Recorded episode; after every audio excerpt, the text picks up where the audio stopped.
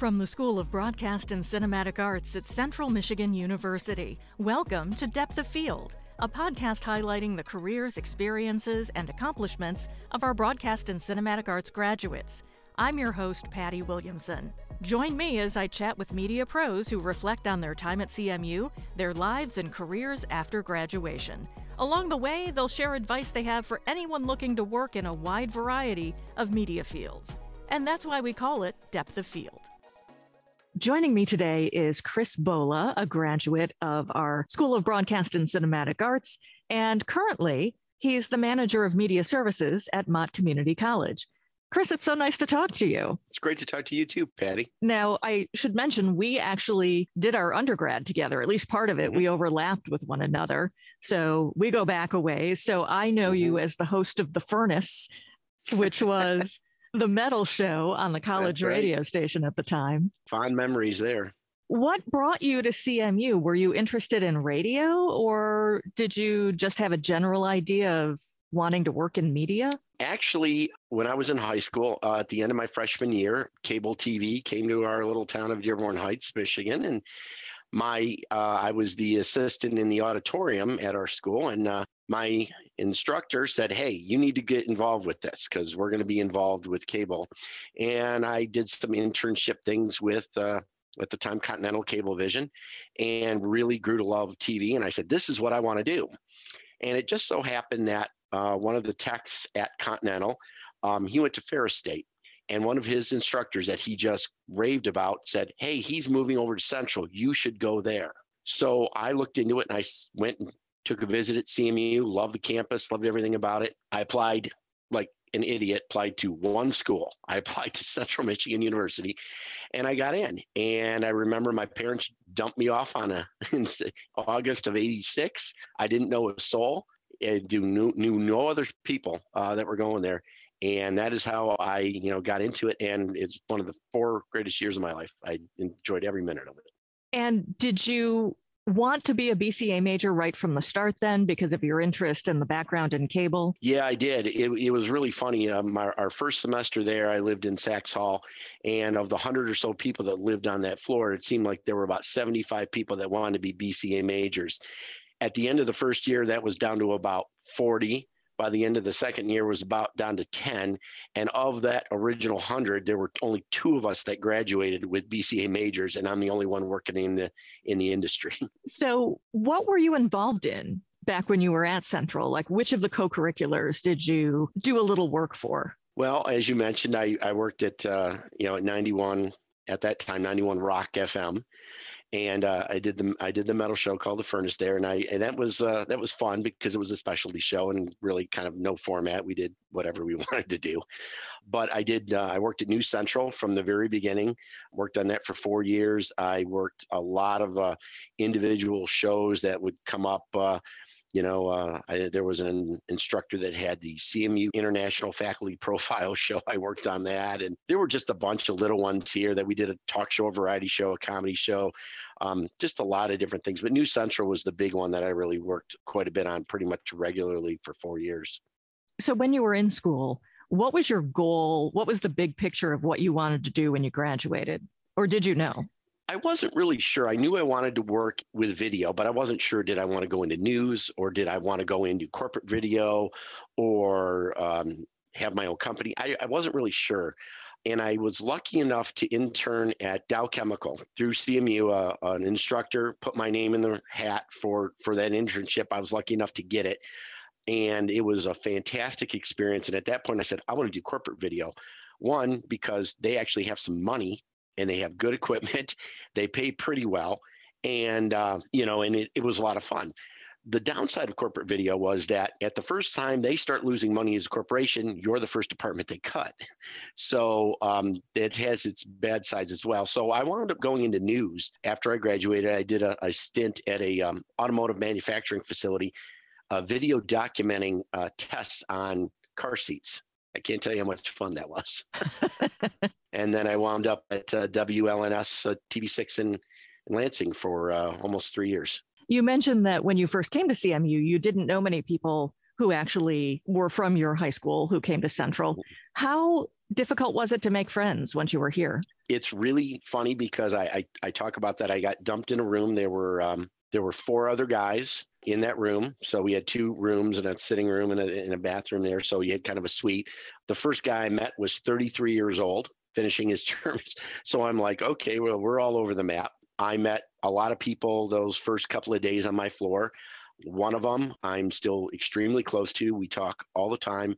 Um, so we've been friends for close to 35 years now. So it's amazing how close you can get with certain people uh, just not knowing anybody. And uh, there's people I've met because I went to CMU. Like I'm friends with a friend of my. I don't talk to one of my roommates anymore. We just drifted apart. But I'm one of the his his friends, best friends. I met him through him, who didn't even go to Central. He he lived in St. John's, and I just kind of got to know him, and we're still friends to this day. So it's uh, it was a really good experience to go out and meet people who were from way different backgrounds than I were, who didn't look like me, talk like me. Um, and I really cherished all of the diversity that we had at CMU. So, when you graduated and you started working in TV news in Lansing, what was that experience like? It was really interesting. The, the the way I got in there was I was looking for another job and and I, I did not like where I was. And it was a, a buddy of mine who'd gotten me this job at the automotive facility. You know, it's kind of a tide you over till you get a real job in your industry type of thing. Brian Williams, who's another graduate that I'm that you know from our time, another crossover, he was already working at Channel Six in Lansing, and he mentioned to me, "Hey, we've got a, a photographer position coming open. Throw your resume in." So I did, and I met up there with the news director and went through it, and uh, it was interesting. I was supposed to um, shadow the chief photographer for a week after I got the job. Uh, after the first day, they gave me a camera and a car and a reporter and said, You're on your own. so I didn't know where I was driving in Lansing. I, you know, a lot of one way streets and things like that, trying to figure all that out. It was a challenge, but I made some great relationships there. People I'm still close with who still work at the station. Others have gone on to uh, do some great things in Detroit and some national media people. So it's really kind of neat that you can still stay connected to those people through social media these days.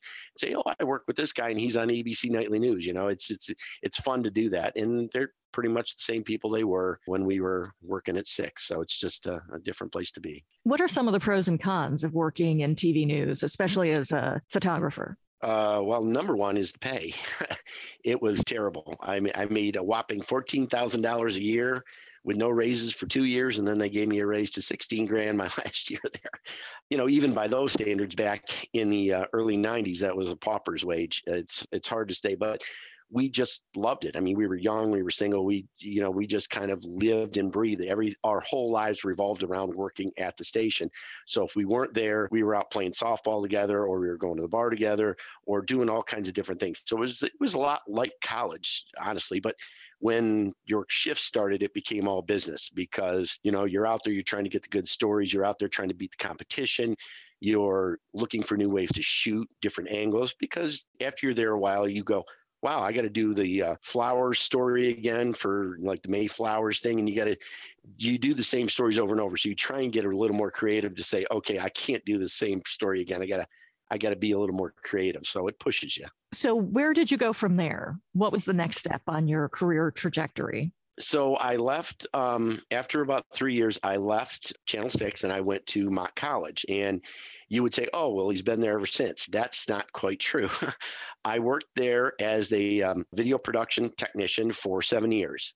And right about the year 2000, I found a city of Dearborn was hiring for a uh, manager of their government access TV station. So I threw my hat in the ring and uh, I wound up getting the position. And I worked for uh, the mayor of the city of Dearborn. He had gone to Specs Howard. He was also head of the mayor's council of government access stations. So he really fancied himself a video guy and he was very into it. So he was always, um, you know, very involved, which helped and hurt um, because it got us funding, but it also, he wanted it run a certain way. So, which was really an interesting. I did that for about a year and a half. And I kind of really missed being at Mott. And so I'd gotten word that my boss, who I'd worked for at Mott previously, had moved over to faculty and a manager position was open. So I applied and wound up coming back to Mott uh, in the end of 2001. So, um, and I've been in this role ever since. What exactly is a typical day or maybe a typical week like for you in your position at Mott? Well, it's certainly different since the pandemic has occurred because I used to meet with my boss once a week. Now we meet every day. Uh, I used to meet with my team once a week. Now we meet every day. So, but you know, we, we have a lot of meetings or you spend a lot of time on Zoom now. And it's funny, I've said this to my boss in meetings is that, you know, I can look at my calendar for the week and it's fairly empty. And by the time I get to the end of the week, I look back and it's completely filled. A lot of support for classrooms, a lot of support for faculty. Um, we've done a ton of videos since this uh, pandemic has started. Ever since this uh, pandemic has started, we've bought one, two, I think we're up to five new TriCasters now. Each one of my guys has one at their house so we can run stuff remotely when we're there. So we haven't stopped doing anything since the pandemic hit. We just basically disassembled our studios, took stuff home, and kept right on rolling. I think people don't necessarily realize how much universities, colleges, any educational institutions, how reliant they are on media that's needed behind the scenes to do teaching these days. But certainly since the pandemic, it really changed everything. So I'd imagine that you suddenly had two, three, ten times as much work on your plate as soon as things started to change. Absolutely. It was amazing what we had to go through. Just, yeah, really changed everything that we did because we had to find a way to stay connected, um, not just physically but um, mentally as well. So we started a video series called uh, Bear Paws. Our, our mascot is a is a bear, so we called it Bear Paws, which just was an informational thing that we did once a week, uh, run by the HR department, but technically run by ours. Um, and they would give out different talks. We would have different guests and basically talk about what the, what was going on with the college, where we're at, how's funding, how's enrollment, just keeping people in the loop. Every month we had an all employee meeting, which we'd all meet in one of our event spaces. Well, we do that all virtually now. Um, we all we use um, YouTube Live to do that. So we have all of our participants in Zoom. They come into the meeting eh, who are have speaking roles. Everyone watches on YouTube Live at home, just like you would a TV channel, obviously. So not only did we have to keep the college connected um, as far as uh, employees and things, we had to find a way to keep our students engaged because when we finally started coming back on campus and students were still contracting COVID, they couldn't miss classes, especially in like our physical therapy and occupational therapy programs or our nursing programs because um, they have uh, some very stringent requirements about attendance. So we came up with a way to put cameras in the classrooms. We have about 250 smart classrooms on our campus, and we were able to install about 65 in the fall of 2020 and uh, get those up and running. So the instructor could start a Zoom in their classroom and the students could watch uh, while the instructor taught the rest of the class. But it also gave them the ability to record it as well. So they would also, we were using uh, Blackboard as our um, IMS at the time, and they could post it to their Blackboard shell and so students could then watch things remotely. So we gave them you know the ability to not only tune in remotely but also to be able to record things uh, poor man's lecture capture i call it. And uh, we're also in the process now with the latest round of HEERF funding is to outfit the rest of those 250 rooms with cameras. So we are in the middle of a huge upgrade because of HEERF and, and, and I know a lot of other schools are as well because they want to take advantage of all this government funding while it's available. And I think that's going to probably change the way we teach and educate students in the future, don't you? Absolutely. I don't see it ever going back to normal. Even if we don't do a lot of remote teaching, I think you're going to see them use it a lot for lecture capture. I think you're going to see instructors pre record uh, some of their lectures uh, for different things. I don't see it going back. Yeah, I agree that all the changes that have come about due to COVID and some of the new equipment, we've had sort of the same thing at CMU. We've had a lot of new video streaming services. All of our classrooms now have cameras and recording equipment. So I know even in our department, it's changed the way that we offer our master's program. Starting in the fall, we're actually offering our master's program in media management as what we call a HyFlex format, which I'm guessing you might have at Mott as well, where the faculty are in the classroom and then students have the option they can be in person face to face if that's what they prefer, or students can be learning remotely and taking classes at the same time. So I know that for us, even in BCA, it's really changing the future of our program already. Yeah, that's exactly the same terminology we're using, HyFlex, uh, and in the same model actually. So you're right. It is it is changing. I don't ever see it going back the other way because it gives our students way more flexibility. Um, one of the big things that we talk about at Mott is meet people where they are, and I think technology is allowing us to do that in a way we never could before. So it's forced us to jump into the 21st century where I think at times we kind of lagged behind. We had some early adopters, but the problem is, is unless you're all on board, uh, it doesn't really catch fire. So I am, um, in a sense, and I hate to say it, the pandemic has pushed us forward in a way that has been good for us as an institution. So, what are your favorite things about working at Mott? You know, it's really interesting. I when I when I came to Mott the first time, I was a video production guy. That's what I wanted to do: cameras, edit, the whole thing. In my role now, I do a lot less of that, but I really enjoy it because and I work with a really good team. I have I have three guys, full time guys under me, and then I have several students who work for me as well. But it is really fun because when we renovate buildings, I'm on the team, and so I help design the technology that goes into all of our buildings, and you know, not just cameras in rooms it's the infrastructure how can we put some video production qualities in uh, different things? We just built a new culinary arts school that opened just before the pandemic hit. There's technology in every room. So it's a lot of fun being able to be do those things. I like to build things anyways. So it's really kind of a passion for me to do those things. I like working with the administration and the faculty on putting together things that forward the mission of the college.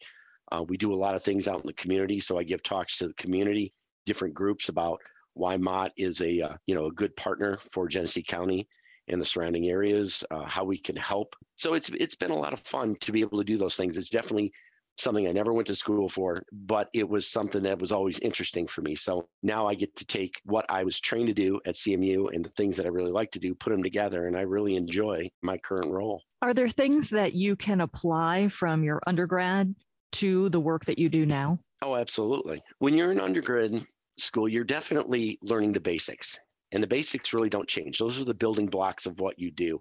Whether you're shooting analog or whether you're shooting digital or whatever format you're shooting, shot composition is still shot composition. You, you know, it, it, doesn't matter how good your camera is if you don't know how to frame a shot correctly. So those are all things that, as the technology changes, that's great. But you still need to have a foundation of good um, mechanics in the way you lay out your shots or even record your audio and the creativity thing it just it pushes you to be more creative but you have to use those skill sets that you learned in in in i know for you and i we both did stuff in high school and you know mostly in in our undergrad programs but it gave you the basics to go farther. And if you don't have those um, you're not going to really succeed anywhere else in my opinion. Do you feel that working at an educational institution that it gives you a chance to interact with students and mentor them at all or is your job a little less tied to students? You know what's funny is i never ever saw myself working for an educational institution when i got out of school. I, I was i'm done with school. I'm going to go out. I'm going to get a job. I'm going to make money. I'm going to do the things i want to do and live my life. But as i got into Mott and i was working my first time around there I really saw what we brought to the area. And, and, and Flint is, you know, it's an economically depressed area. And I saw how much that the community really counted on us to be that shining light. When GM left, there was nothing left but us and a few other schools. You have M Flint and Baker, which is now gone, Kettering. But um, the, the fun part of it is you get to interact with so many students. I've got, I've had students that have worked for me um, in through like just work study or internship programs that we've had that have gone on to do some really great things. We had one kid who moved to Chicago, started his own video production company, is doing extremely well. We've had another young lady that worked for us. She's the main news anchor out in uh, California, in one of the TV stations in California. She started out with us and she didn't know the front end of a camera from the back end. And look at where she's gone. I mean, it's been wonderful to work with those kids and have them on our team and they've done some really great things and that's that's really fun for me to see how they grow and and what they blossom into because of the things that me and my team have taught them as they've gone through our programs. I have to say, I felt the same way when I first got out of school. There was no way I was going to go back for grad school. There was no way I was going to work at a college. And now I think I'm 23 years into my time at CMU. And I feel like I'm maybe a walking advertisement for working at a university because I find it is a great experience. You get to work with students, you get to mentor people, and you also are allowed to have usually some work life balance as well, which I think is important. Have you found that in your position? Absolutely. The work life balance thing is really a critical thing because in news, I started out working Friday through Monday uh, from 1 p.m. to uh, 11:30 p.m. or so on Friday, Saturday, Sunday, Monday. So it wasn't great for the social life. Um, you know, when you're working oddball hours, all your friends are working day shift, you're working night shift on the weekends. You know, and you're and it was a pretty physical job. And uh, at Mott, you know, we're pretty much you know, outside of the occasional event or commencement uh, ceremony that we support, things like that. You know, we're pretty much. I mean, our office is open 7:30 a.m., 7:30 p.m., and I have one guy that works a little bit later shift to cover those later hours. But we're about an eight to five house, and it's really nice. But there there are added uh, bonuses. I mean, I my oldest daughter is a student at Mott now, so I get to see her every day at school, and uh, she's got a job there as a temperature checker so when you walk in the door at one of the buildings, she'll be there to greet you and they take your temperature before you can walk in. But you know, um, just being able to to spend some time uh, while she goes to school with her has been really nice because she as she gets older, you know, the time is not as uh, you don't have as much time with them anymore because they're starting to live their own lives at 19, 20 years old. So um, yeah, that's it, it's been a great place for me to work because it's given me a lot of opportunities to have that work life balance to still stay connected with my family and do the things I love to do. What do you see as some of your proudest accomplishments over the course of your career so far? Wow. Um, there are so many. Um, when I think a lot of it has been the biggest one, probably is when we opened our regional technology center. I had a lot to do with the design and implementation of all of the technology that went into that building. It was our first go around with some high end tech stuff. We had always been kind of a whatever's cheapest we're going to buy type of institution. And um, I was able to work with some people in administration. We got a technology fee started at the college that was directly tied to supporting academics, which meant it didn't go into the general fund. It couldn't be squirreled off for somebody's pet project. It went directly to support faculty, students, and instruction. So therefore, I had an influx of money every semester to build smart classrooms. Um, that's another one of the thing I'm really proud of is we when I started at came back to Mott on my second tour as a manager, we had four smart classrooms. Now we have over 250. Um, we're adding more all the time to get every classroom there. We've we've made smart conference rooms. All of them are going to be Zoom capable, and when we get finished with them, um, we've renovated. Oh, I can't even. I don't know, 10 or 12 different buildings, all of which are technology, and, and working with the design teams have been a lot of fun just getting into the point of being able to stream all these things with all the TriCasters, the technology we have now, as opposed to when I worked as a video technician there, is light years ahead. And I, and that's, I guess maybe that's really what I can probably hang my hat on is the fact that I'd always envisioned as a video when I worked there as a video tech, there was me and one other guy, and he had been there for quite some time. And I always thought, God, if I could be a manager here and have about two or three other guys work for me, we could do some really special things. Well, here we are all these years later, that's come to fruition. And we have done a lot of special things. So I guess dreams really do come true. do you find it difficult at all to keep up with the technology? It seems to change so quickly. It does. One thing I've really noticed is that, um, you know, we would go to InfoComm, the big trade show out in either Florida or Vegas. It flip flops every year, but we would go there every year and just to walk the aisles and see what's new out there because you know you can search for stuff on the internet but there's things that exist that you don't even know there exist. So how do you look for them you go to trade shows and you talk to people. And um, not being able to do that for the last couple years has been difficult to stay up to date but um, yeah i mean we're always working with different sales reps um, different ways to do things. My team brings me things all the time about hey have you seen this? Let's let's can we get this? Can we do that? And I feel that's a really critical part of my job is to supply them with the tools they need to be successful. You know, I mean, there's budget concerns and you have to balance that all the time. But if I can see a way to get it done for them, it's going to make their lives easier, which is going to make everybody, including my life, easier because you know they um, they can only do so much with the tools that they have and if i can make it a little easier for them we get more production out of them it's a bonus for everyone what advice do you have for students who might want to look for a position similar to what it is that you do. What are some of the skills they need, or some of the uh, things that they need to be honing in terms of maybe interpersonal skills, all of that? What should they be working on? Yeah, that's a really good thing to ask there, Patty. I, I agree that, first of all, I think you need to be able to talk to people. It's, I have found that by engaging with people, I had a boss one time that used to tell me that, you know, you're just part of the good old boy network here. And I said, well, you know, sometimes I take that as a, uh, you know, a, a, detriment, but I kind of spun it in my own head as a compliment because I found a way to meet people in different parts of the college that were able to help me get things done. And and when I say that, it was never for me. It was not to get a better office or a better desk or any of those things. It was always so, hey, I would go to the head of facilities. Hey, can you get me some electrical put in here so I can get some smart technology for this instructor who's really struggling right now.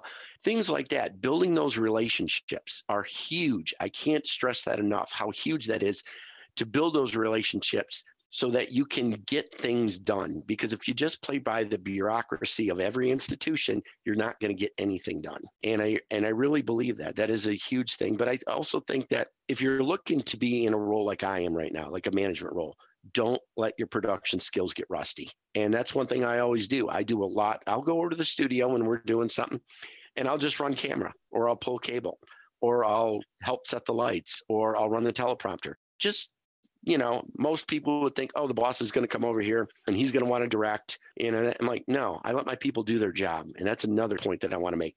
You hire people to do their job, let them do their job. And then you go in there when they need a hand, say, what can I do to assist you? And so I never come in there and tell them I'm taking over. I'm like, what do you need me to do? And I think that's huge, not only building morale with your people, but keeping your toe in the water to make sure that you don't become out of touch with what's going on. You can't lead them if you don't know what's happening with your people. So um, those are just a couple of things that I think are really important to managing, you know, in a media setting in today's world. I think that's great advice. Chris, thank you so much for taking time out of your busy schedule to talk to me today. I really appreciate it. Well, it's been great talking to you again, Patty. It's been a long time and we should do this more often. Absolutely. That's another episode of Depth of Field, a production of the School of Broadcast and Cinematic Arts at Central Michigan University. Thanks to my engineer, Michael Pawarski, and my producer, Allison Biss. I'm Patty Williamson. Thanks for joining us.